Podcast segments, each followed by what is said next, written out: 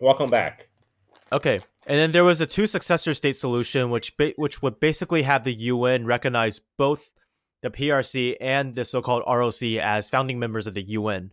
Now, um, Dulles suggested having the PRC on the Security Council and the so-called ROC in the General Assembly, but and then we can see from all these solutions that the U.S. was conspiring to create two Chinas out of the cross-strait situation. So, um, on September 23rd, Zhou Enlai said that all of these solutions are an attempt to undermine China, China's territorial integrity. So, um, and then at the same time, Chiang Kai-shek, though he was anti-PRC, was also against these solutions.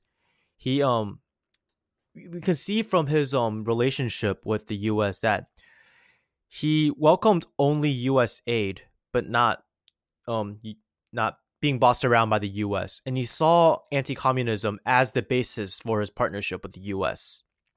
He was strongly against um all forms of U.S. intervention in Chinese politics. He wanted their money, but he didn't want he wanted their support, but he wanted to be the guy in charge when it came to China. And his goal was to use the U use the U.S. to um, attain his goal of reclaiming the mainland.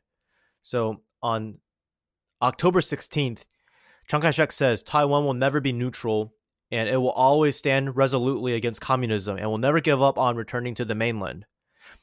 And then um, around this time, the so called foreign minister of the um, so called ROC, Ye Gongchao, says the mainland is legally Chinese territory. Therefore, the KMT will launch an attack on the communists whenever it wants, and no foreign power can stop us. So, like I said, you have two competing entities that saw themselves as the rightful government of China. So, this was when Mao made the decision to liberate Dachen. And um, I'm going to backtrack a little bit. Um, Dachen is an island off of um, Zhejiang province. And in September of 1951, the KMT created a um, guerrilla command post there because um there were no regular soldiers soldiers on Dachen when mainland China was liberated. Just um individual soldiers and squads um just individual soldiers who swam there as well as um like others who had reasons to escape the PLA. For example, landlords, bandits, criminals. You know. Okay, now back to 1954. October 28th, the PLA shells Zhejiang province's um, Yijiangshan Island and on November 1st, the PLA the PLA Air Force bombs um, KMT warships for five days. And in the middle, later that month, in November, on November 14th, the KMT Navy's um, Taiping Hao warship, which was the main force of the Navy, is sunk by the PLA Navy at um, Yushanxi Nanhai. So this is an important thing to know. The Yijiangshan uh, battle is the first time the PLA has an integrated attack among its Navy, Air Force, and and uh, uh, uh, uh I think I think amphibious landing force. Um, you know, because because now by by now PLA is starting to develop its own navy and its own air force to counter the KMT forces. Yep, and then later that month, the U.S. sends a fleet of F eighty six warplanes and Dulles says that the U.S. must respond to communist provocations. And then December 2nd, the foreign minister, so-called foreign minister um, Ye Gongchao signs the Mutual Defense Treaty with Dulles in Washington, which provided the U.S. with legal precedence to station forces in Taiwan. And um, so Chiang Kai-shek started thinking that with this new protective shield, Mao would stop messing with him and wouldn't attack anymore um, more um, KMT controlled islands. now, the same treaty was declared was condemned as illegal by Zhou Enlai on December 8th. And he he said that it was an attempt for the US to to provide legal justification for its imperialist aggression aggression in Taiwan. So 1955 PLA liberates a bunch of offshore islands um, and then January 24th, 1955, Zhou Enlai tells the U.S. to fuck off, saying that whether or not the PLA engages or disengages with Chiang Kai shek's military is a domestic affair. And in response, on January 26th and 28th, the Senate and the House respectively passed the um the Formo- the Formosa Resolution of 1955, and Eisenhower signs it on the 29th. And this resolution gave the U.S. president the authority to, um, I quote, employ the armed forces of the United States as deemed necessary for the specific purpose of securing and protecting Formosa and the Pescadores against armed attack by the communists. So, and then January 26th, the U.S. attempts to pass a resolution recognizing the existence of two Chinas.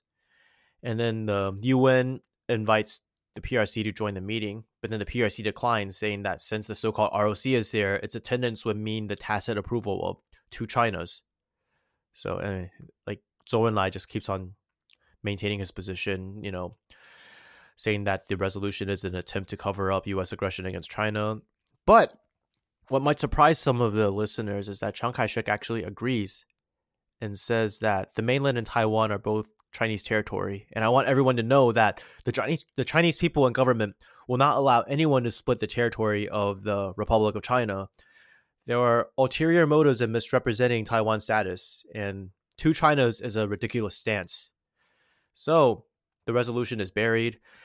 And then this leaves us with the problem mentioned earlier that the Mutual Defense Treaty only covers Taiwan and Penghu, which basically means that the U.S wants Chiang Kai shek to give up the offshore islands on the other side of the strait. So, okay, I, I shit you not. Um, Chiang Kai shek sends his son, Jiang Jingguo, to Dachen to carry out what is called Operation King Kong, 金刚计划. And under um, Operation King Kong, all of the residents of Dachen were relocated to Taiwan with the assistance of the Seventh Fleet.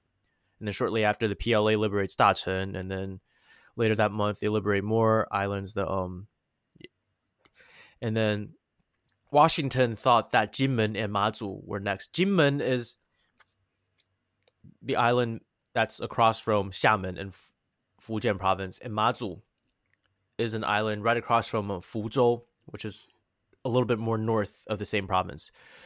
Eisenhower tells Chiang Kai-shek to retreat from Jinmen and Mazu and defend Taiwan, and then his intention was for the Taiwan Strait itself to be the line of separation between the two Chinese governments. And because with with the separation that wide, it would basically be the creation of two Chinas or an independent Taiwan. So, and then March 17th, the US sends 22 landing ships to um, Taiwan to show its goodwill. And Dulles really wants Chiang Kai shek to give up Jinmen and Mazu around this time. But Chiang Kai shek refused because he knew that giving up mainland China for good, and he knew that giving up Jinmen and Mazu would mean that he would signal that he's giving up mainland China for good and that he's conceding to um, the two China solution. Where, whereas um, and Mazu, from his perspective and for his propaganda purposes, were supposed to be springboards for the recapturing of the mainland. So Chiang Kai shek convinces Dulles that it was absolutely necessary to defend Jinmen and Mazu. And then Dulles convinces Eisenhower to at least temporarily stop telling Chiang Kai shek to retreat from the two islands. And then Eisenhower, once again, says that drops another nuclear threat, saying that if the communists go to Jinmen or Mazu, the U.S. will use nukes. And Mao, being the type of guy who who likes to call out the U.S. as bluff, um, decided to play around and see if the U.S. really meant it. So Anyways, he thought that at this point Mao was starting to think that limiting the KMT's um area of power to Taiwan, Jinmen, Jinmen Penghu, Mazu was enough, and that um Jinmen and Mazu could be seen as like one whole unit with Taiwan to be liberated altogether, and this was partly to maintain the legitimacy of one China. And international pressure gets Eisenhower to announce on April 26th that he's willing to negotiate with Beijing on ending hostilities. And for people who are not familiar with this part of southeastern China geography, Jinmen and Mazu are a bunch of islands that on the mainland side of the Taiwan Strait, right? So they're just offshore islands uh, off the coast of, of mainland China. Um, they're actually on the mainland side of the Taiwan Strait. So you know, so the, the KMT government control Taiwan, uh, Penghu Islands in the middle of the Taiwan Strait, and couple island Jinmen and Mazu across the Taiwan Strait on basically on the side of Fujian province. From you can actually swim to mainland China from either Jinmen or Mazu. Yeah, I wouldn't advise it, it, but it's doable.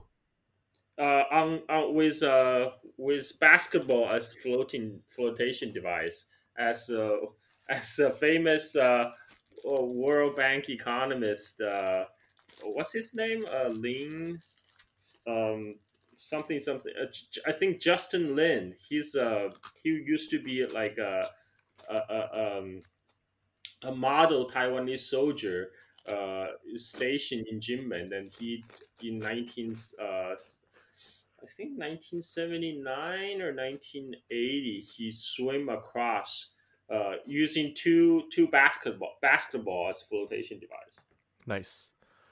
Anyways, Chiang Kai-shek is pissed, and he and his foreign minister says that such action will. He basically says, "Okay, well, if you do this, then I'm not going to be friends with you anymore." To the U.S.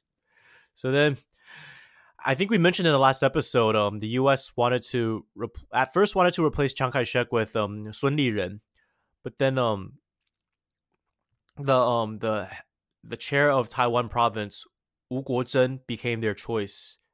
So Chiang Kai-shek, being Chiang Kai-shek, exiles him from Taiwan. So then on May 31st, you start to see a little bit of a shift in um, mainland China's attitude towards um the Taiwan pro- the Taiwan issue. Zhou Enlai announces that the liberation of Taiwan can be done in two possible manners: through war or through peaceful means. So this actually this change actually impacted Taiwan's stock market and stock prices soared because I guess people don't like war. And um and he reiterates that um, Sino-U.S. relations are foreign relations, but issues between PR, the PRC and the Chang ruling regime are domestic affairs.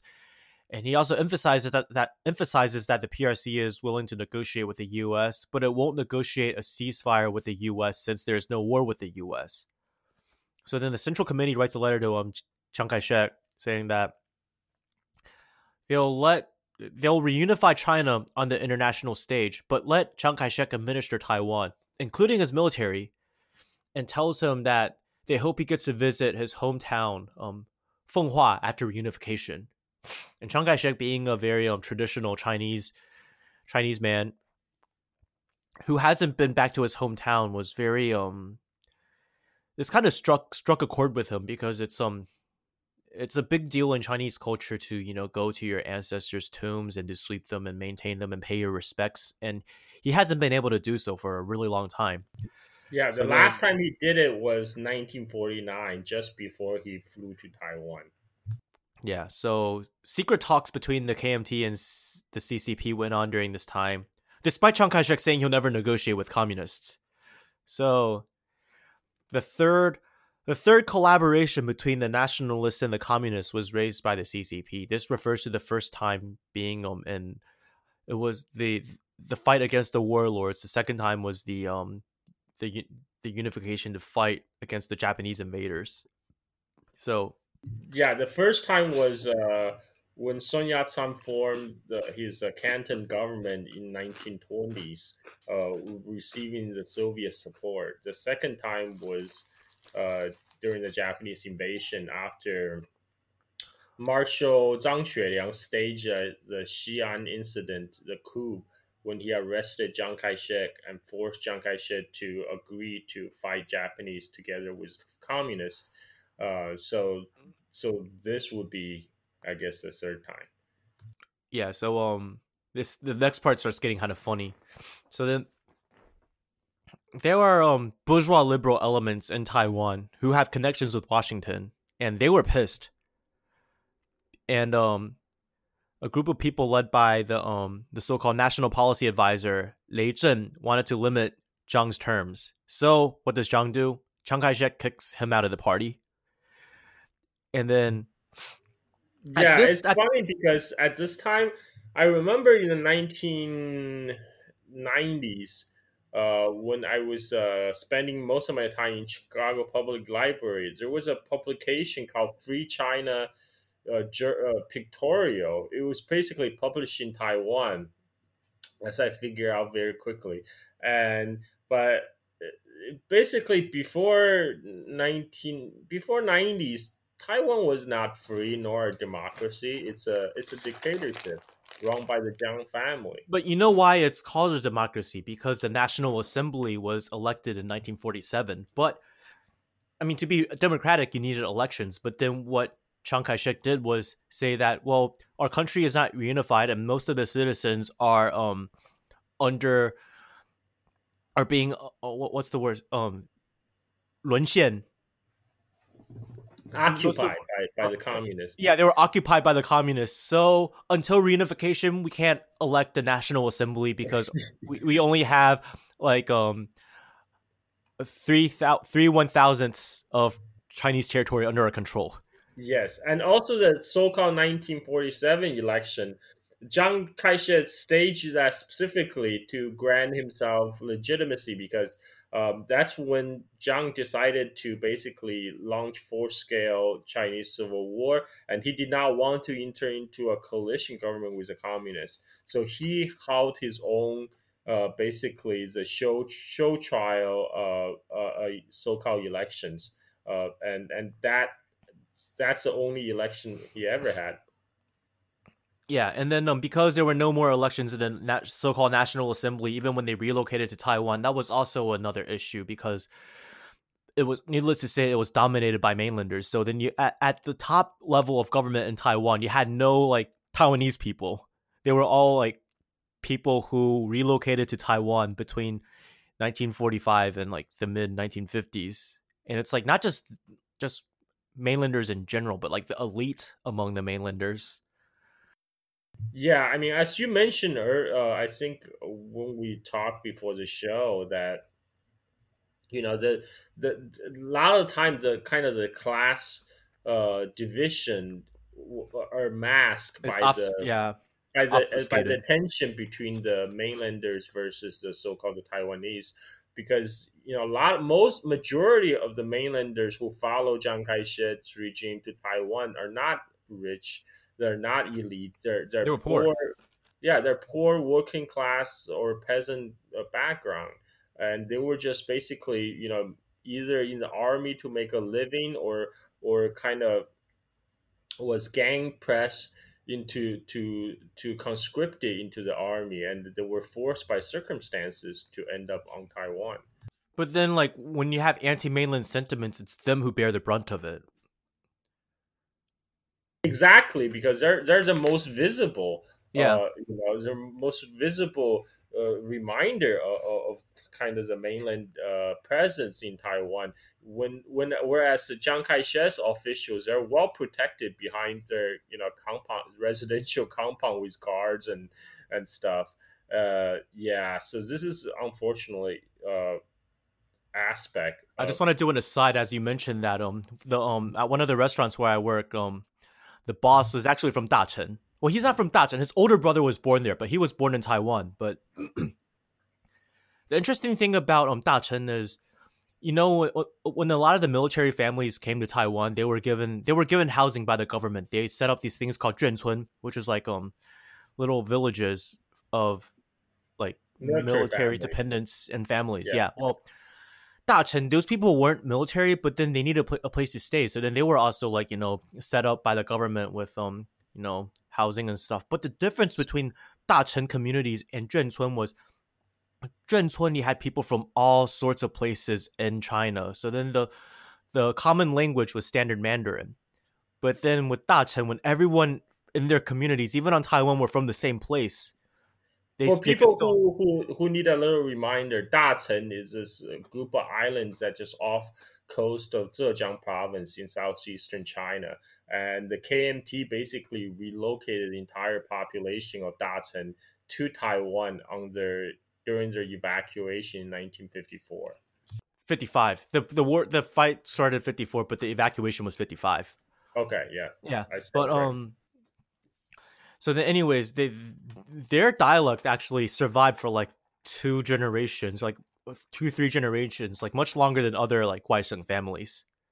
So then, like my the, the restaurant owner, he actually speaks in that dialect to um to his siblings, or when he doesn't want his wife to understand what he's saying. And um, anyways, he speaks very good um Hokkien.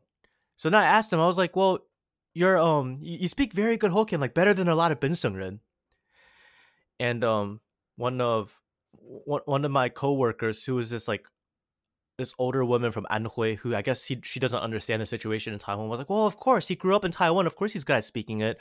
So I said, not really. If you look at Ma Ying-jeou, who was um the previous leader of Taiwan, he's from a Waisheng family, and he didn't speak Hokkien until he was running for president uh, for for yeah for so-called president, and um.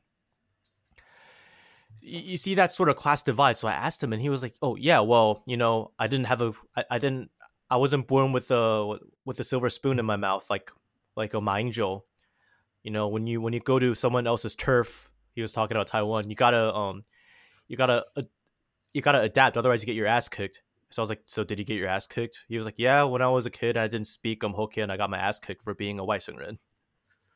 Right, for being so Waishengren, like, the mainlander, right? Yeah. So for like, people so, who are not familiar with the with the terms, you know, the, the Chinese terms. Yeah.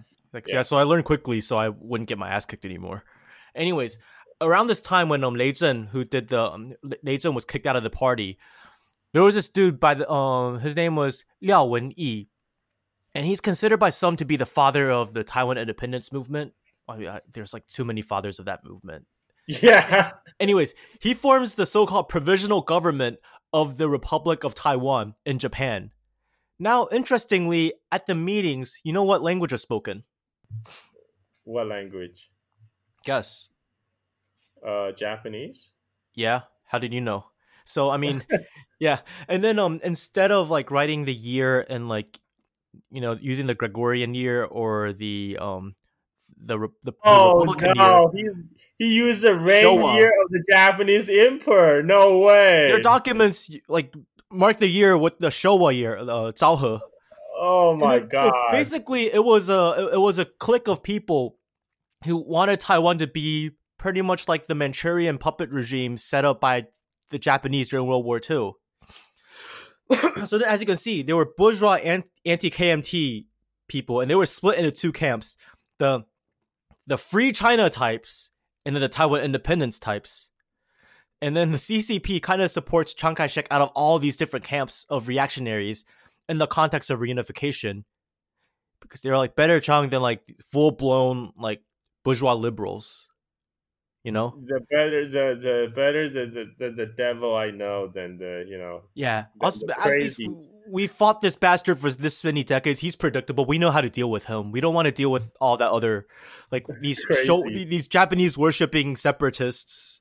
Yeah, and I'm, I'm, not saying that all separatists are Japanese worshipping, but there is that element, and this is a oh, this is a case. So yeah. then Chiang Kai-shek sends people to Beijing once again to better understand their position. So then his main dude, this is really funny. His main dude he sends sends his name is um Song Yishan. He writes a report and he basically says mainland China is doing quite well under the communists. So Chiang Kai-shek was pissed at his response, and he thinks um Song Yishan had been um turned into a communist. So he sends another guy named um Cao Juren to his hometown to pay respects to um you know his own ancestors and then rep- like Chiang Kai-shek's ancestors and then report on the situation. And Cao Juren says Feng Hua is better than before. Which so, year was this? Which year was this? Like 1955. Okay. So this the, the date is important because um in, as recollection from my own grandparents, right? Uh, the 1950s, the or at least the early 1950s, were actually relatively good times compared to, you know, the, the times that went before the, the the the Civil War and then the the Japanese invasion. You know, the, the hard times start to come after the Great Leap Forward after 1959 right? So that's why I ask what time mm-hmm. what time you're talking about. So yeah, ni- 19, 19 my according to my grand grandpa, my on my mother's side, he said, you know, the early 1950s were good times. Even after the Great Leap Forward and stuff like that, I mean, I I feel like it's it would be difficult to compare, but to like the time before liberation because at least like people had schools to attend. They had, you know, th- they had they had much more of a safety net than they ever did before, despite all the trials and tribulations and the errors of you know, like you know. well i mean what to do. the reason i asked for for the time is because you know people i know people Yeah. are just going to jump out of woodworks oh what about the great leap forward oh, what about the great famine right Uh, Yeah. so Well, this so is before I, I, I was very very specific very specific right i mean like like this that that this this happened before 1959 this was 1955 that totally makes sense actually.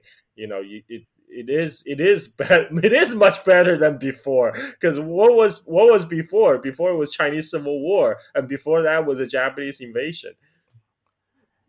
Yeah, and then um, so Chiang Kai Shek was at this point he was caught between the difficult choice of reunification and anti-communism, and um, at this point it wasn't a great leap forward yet, but there was an anti-rightist campaign going on in main in the mainland, and Chiang Kai Shek felt that negotiations were a conspiracy to oust him after reunification.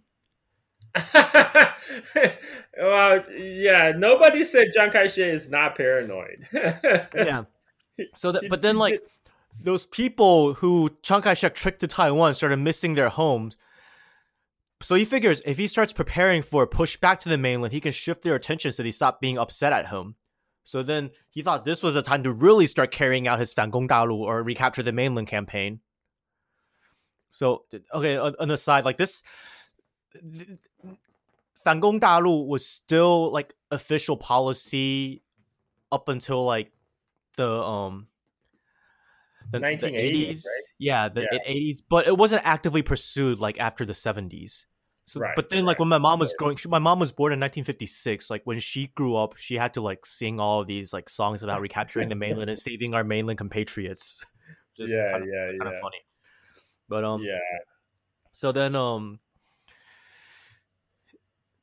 between because of and because the Sino-US Mutual Defense Treaty went into effect in 1955, the military aid increase like military aid increases and then um the US sends 2600 military advisors to Taiwan. And then I think we mentioned this last episode, the um, Liu Ziran incident. yes, Yeah, basically this Taiwanese guy. I don't know if he's like Taiwanese, Taiwanese, or like mainlander, mainlander Taiwanese. Anyways, whatever. He's he's KMT not. guy KMT guy Anyways, he's he, he he- he's not a he's not a Yang Guizi.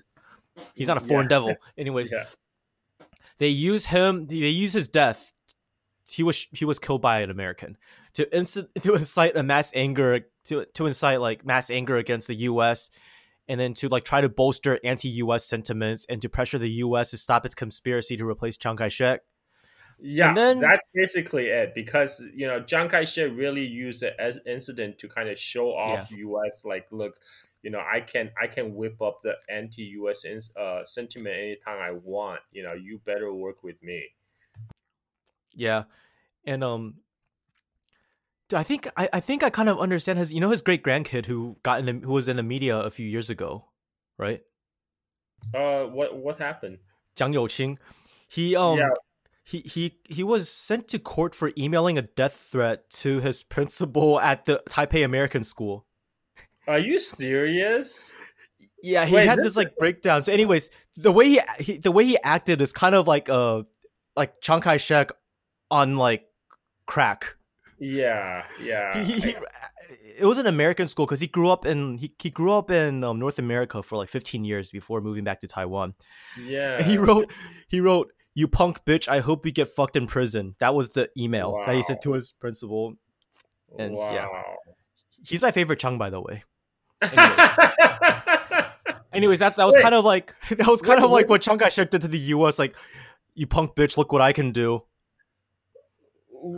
yeah. Wait, wouldn't that be his great grandchildren? Yeah, his great grandkid.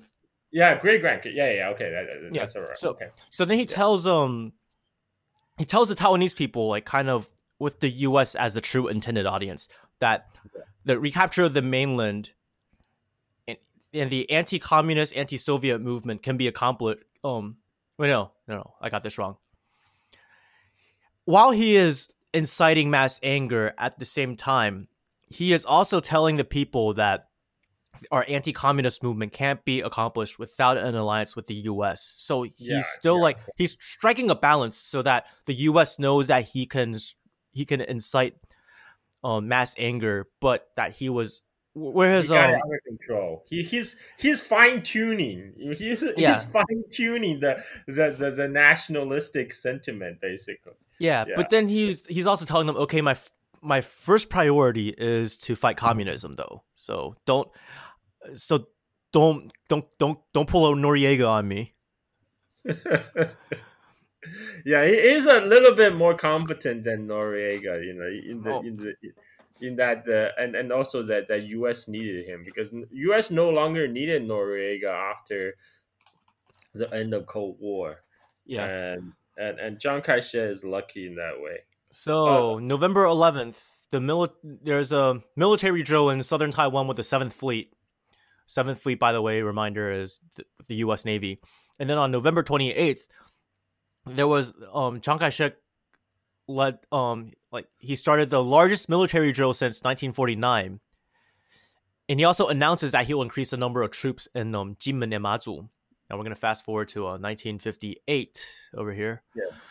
The U.S. the so-called ROC Air Force begins flying over Yunnan, Guizhou, Sichuan, Qinghai, Fujian, Zhejiang. Like these are all Chinese provinces. Like Yeah, I was one thing I was actually surprised to learn was that uh, you know how extensive the the the, both the spy planes, the U.S. U two spy planes, and also the the Taiwanese Air Force were able to penetrate the mainland uh, China airspace. They, they they were they were flying all over the place uh, in the fifties. On an Um, aside, when I was at the restaurant, there was this really old guy who actually fought in the Korean War, and he was asking like, you know, like what parts of China I've been to and stuff. And he started telling me like all the different places in China he's in quotes been to. So then I asked Mhm. him what he saw, and he was like, "Oh, I actually didn't see anything. I was I was flying planes." Ah, Yeah. And he started talking about how um he, he was also a war pilot in the Korean War, and he talked about how scary the Soviet MiGs were. Wait wait wait, he's American. Yeah, he's American. I- It was work. He was a customer at the restaurant where I worked. Ah, okay, okay, yeah, yeah, he yeah. had- That yeah, he had some Yeah. stories. I, I told him yes. to. I told him that he should visit Pyongyang though and see what see what it's like there. And I Yeah, showed him pictures, and he's like, "Wow, and that's that looks that looks great." So, yeah. anyways, Yeah, my my actually my elementary school uh, in U.S. My elementary school uh, homeroom teacher uh, plus history teacher and also science teacher. Both of them are fought in the Korean War. The, the, uh, you know uh, as um, you're old. on the U.S. from the U.S. side. This is my U.S. elementary school.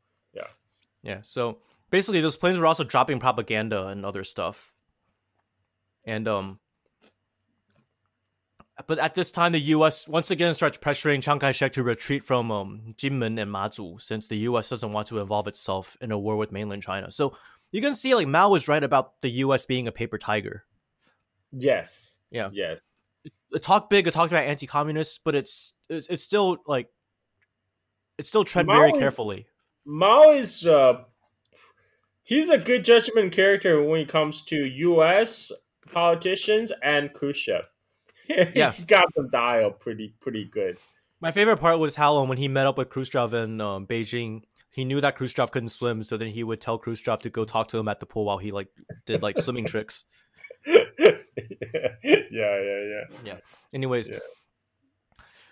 at this time, Mao decides that he wants to carry out an attack on the two islands in retaliation, but it was also a message to the world that the fate of those islands is an issue between the two Chinese governments and it's not an international affair. And then around that time, there was also um, s- stuff happening in the Middle East in July. After the Lebanese carried out an anti US struggle, the Iraqi people overthrew their feudal government, installed a people's democracy, which undermined uh, imperialist interests in the Middle East. So then the US and Britain, being the US and Britain, decide to send forces to the Middle East. And then, um, Yeah, this was a lot of things were happening in the 1950s. First, there was a Suez uh, Canal crisis when the British and the French sent the force trying to seize Suez Canal from Egypt, and then then there's a there's a um, Iranian government trying to nationalize the the Anglo-Persian oil company assets in, in Iran, and then then U.S. Uh, send in the, a Caltech professor to to um, stage a coup, you know, to put the Iranian Shah back in power. And so, so yeah, there, there was a lot. Uh, there was a lot of things were happening, and the U.S. was involved with around this time. Yeah, and it's China knew that, so the um on July 18th, the Central Committee decides to shell Jinmen, hoping to involve the U.S. to a certain degree, so that the U.S. would be forced to send some troops away from the Middle East to the Taiwan Strait. But they decide to hold the attack, to hold off the attack and see what happens first in the Middle East. But Chiang Kai shek had pretty good intelligence. So um he started noticing that the PLA had very highly unusual activities, like getting stationed in like Fuzhou and um, Xiamen, and basically all those areas surrounding Jinmen and Mazu. So he starts preparing, and um, in August, um, the so-called ROC Air Force planes, the Chiang Kai-shek's the KMT's um Air Force that flew into the Fujian Zhejiang area were shot down. So then the U.S. condemns Mao, and Mao's just like, well, you know what? It's time to shell Jinmen and Mazu. So then August 23rd, 1958, the Battle of Jinmen begins. And um, Mao pretty much tells his guys that we're attacking Jinmen to give Chiang Kai-shek an excuse to reject the U.S.'s advice to retreat from Jinmen and Mazu. Not necessarily because we want to liberate Taiwan at this moment. And Eisenhower, you know, being the being the coward that he was, says says that the you we should let the Asians fight Asians, and that white Americans should not get involved and become the enemy of the Asian people. So you can see like the U.S. still cared about its PR. So Eisenhower's thing was the U.S. will defend Taiwan and provide weapons, but it will not fight in Jinmen or Mazu. At the same time, the U.S. starts sending warships and shit to um, the Taiwan Strait, including materials meant for the Middle East, just as Mao expected. So at this point, the PLA is at a loss as to um, whether or not to engage. Mao. So then Mao comes up with um with the solution, which was to engage, but to only fire at KMT ships and to leave the U.S. ships alone, even if they fire. The um intent there were there were uh, multiple intentions. One of them was to like kind of test the U.S. to see how committed the U.S. was at defending Taiwan, and the U.S. does not fire back at the PLA as a result. The other is he's sending a message saying that this is a domestic issue, not an international issue. So we're not going to acknowledge the presence of Americans. You know, so then through like the Battle of Jinmen, Mao discovered that there is a there is a definite limit on the level of um, mutual assistance that which is um the US was definitely not willing to risk war with mainland China and that the US wants Chiang Kai-shek to retreat from Jinmen and Mazu. And then, you know, the US being the US once again threatened to use nukes in Xiamen, but they didn't. And then, yeah, do you want to kind of finish this off about like the implications of the war and what happened? I mean, it's kind of it doesn't it's not as interesting after this. I mean, uh, yeah, the the war, the it's the battle in Chi- Chinese was known as uh, Wan Pao Hong Jinmen, uh, literally ten thousand uh, artillery piece uh, bomb bombarding. Probably much more than that, but in Chinese, like one just like means ten thousand, and it just means like a lot.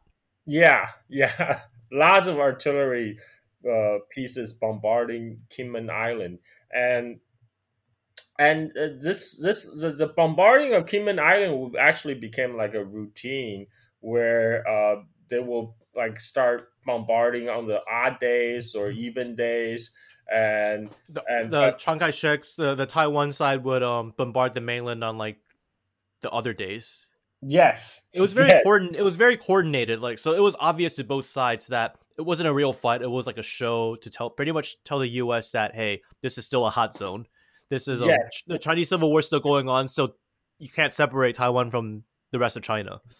And then there will be like, uh, you know, they will send over like propaganda balloons like both the mainland and the, the, the Taiwan side They will send over like uh, uh, you know balloons carrying over like gifts and also with propaganda poster to the other side. And this was going on uh, up to 1980s basically uh, but the shelling I- stopped in 1979 yes yes on I think the first. That's when um Deng Xiaoping decided to stop it.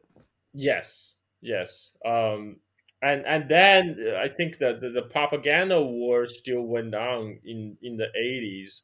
Uh, uh, as I think I remember when I was in China in eighty, the at least the propaganda war was still going on, and uh, and uh, you know because that that this is every a lot of the Chinese, uh, also the Taiwanese would know about this this event, and also the the uh, as you mentioned before, uh, there were so many shells, you know, landed in Kinmen, and they they uh, they were fashioned from the from the from the shells to fashion a, a meat cleaver for, for kitchen use. So supposedly they're they're very good because they're you know made from good material.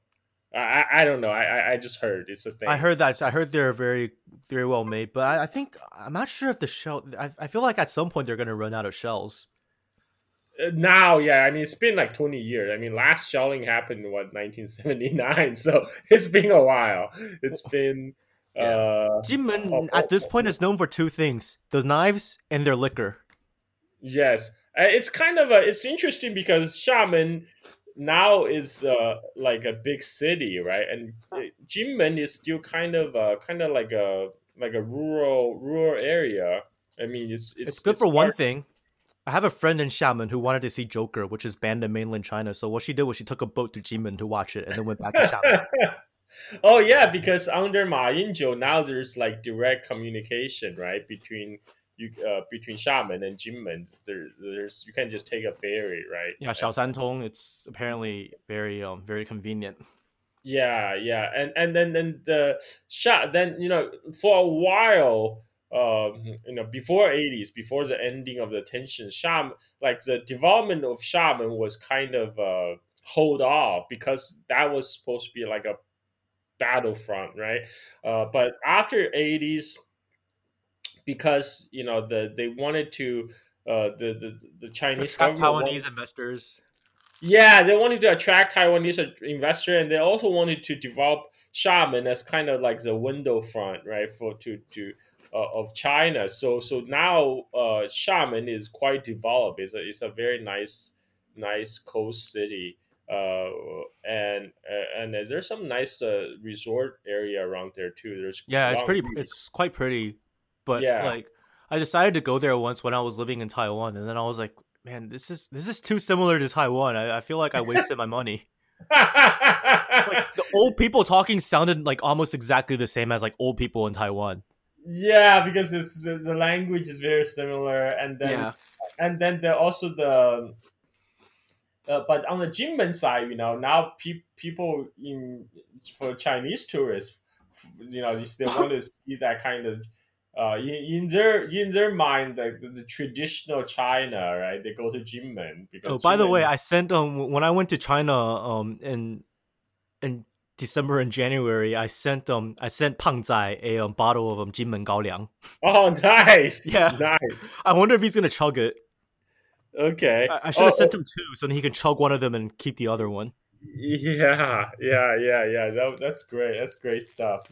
Uh, well, on that on that note, on the note of Pangzai and the liquor, I think it's a good time to end this for now. Yeah, Um, yeah. I guess we- next we- um next time we can talk about um the trend like kind of the rest of the Chiang Kai-shek era. I think we're I think over here we pretty much explained the context of Taiwan Yes. in relation to like the U.S. imperialists and Yes. in relation to mainland China and to a lesser extent, you know, Soviet Union, Korea, Japan, and all that. So I think next time we might talk about some of the economic development and also like some of Chiang Kai-shek's policies. But then I think the bulk of it will be the changes during the Jiang Jingguo era. Yes. I'm actually more interested to hear about like anecdotal stories, maybe personal stories about Jiang Jingguo's uh, I don't have any because I was born in 1993. I forgot. I forgot. I'm a fucking general Gen Xer. You are Yeah. fucking, you're a millennial. Okay. Uh, yeah, yeah. Well, it's okay. We'll we'll, we'll, we'll manage. We'll, But like, I think um growing up in the 90s, I spent a lot of my summers in Taiwan, and um I think in the 90s you, mean- it was you, you still. mean you're not gonna have some Teresa Dens Ten story for me? Deng Lijun. I mean, I, I feel like I, I feel like you'll have more than I do. okay, for people who don't know, uh, like in the 80s, there are two famous dens in, in China. One is Deng Xiaoping, of course, uh, and the other one is what people call Little Deng. Uh, that's uh, the Teresa Ten, who is a Taiwanese singer who was. Uh, There was a saying in mainland China, like we listen to um we listen to Deng Xiaoping by day and we listen to Deng Lijun at night. Yeah, and Deng Lijun was actually uh, she was actually employed by the Taiwanese intelligence uh, at one point to uh, to to to broadcast uh, propaganda to to mainland. So that that was interesting too. Anyway, yeah, we'll, we'll talk about all that when we when Yeah. we come back. I think the Yeah. next next episode will be even more interesting because that's we're gonna really get into things like the Taiwan independence movement, the opposition against the KMT, and Yes, this and that. yes. So yes. You know, I I think um next episode will be the one that um our friends, the one who um shared your link previously and talked a lot of shit, will have a lot to say. wait, there's- There's not much to that? argue. There's not much to argue with um like what we said the in the last episode because it was such a long time ago. Let me let me see. Let me pull it up. I want to show you the yeah, um, what, what, what did they say? I mean, literally, I was just talking about the history of Tai, like prehistory of Taiwan, and the Tai, the history of uh, Koxinga's war against Dutch. I mean, like, how is that controversial? I mean, I, I don't know. he just got mad. I, I- I'll just read you the things. I think okay, we're gonna end the podcast on like um me reading mean comments. How about that? okay, okay, okay, okay. yeah. So um, shit. Let me see. Let me see my phone. I think it's on my phone.